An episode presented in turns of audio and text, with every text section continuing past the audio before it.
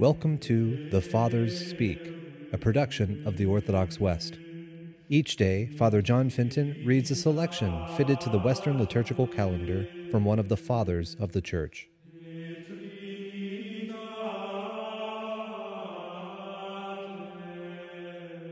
From a sermon by our Father among the Saints, John Chrysostom.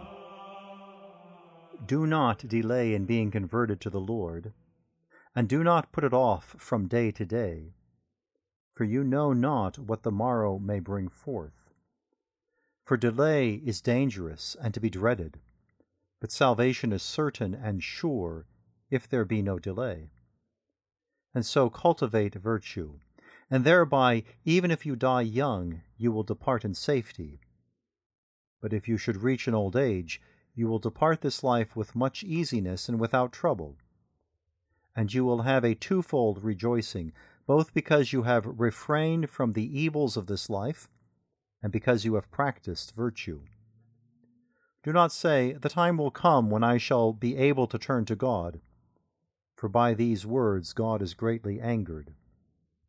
For why, since He Himself has promised you life everlasting, will you not labor in this present life, which is short and fleeting? But you behave as slothfully and laxly as if the life you seek were shorter than this. Do not these daily convivialities, do not these banquets, do not these harlots, do not these playhouses, do not these displays of wealth bear witness to an insatiable craving for wickedness? Consider well that as often as you have gone a whoring, so often have you damned yourself. For this is the nature of sin, that as soon as it is committed, the judge pronounces the sentence. Have you drunk to excess? Have you pampered your belly? Have you been a robber? Do not go another step. Turn your steps in another direction.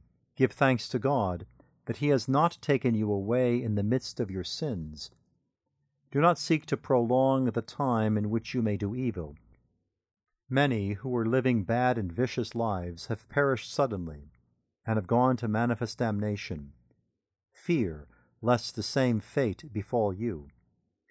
But to many you may say, God has given time to repent in extreme old age. What then? Will he also give it to you? Perhaps he will, you say. Why do you say perhaps? Does it often happen? Think of this that it is your soul you are considering. Then consider also the contrary and say, But what if he should not give me time? But you may say, What if he does give it? It may be so, he does indeed give it sometimes. Nevertheless, this is the safer and better way.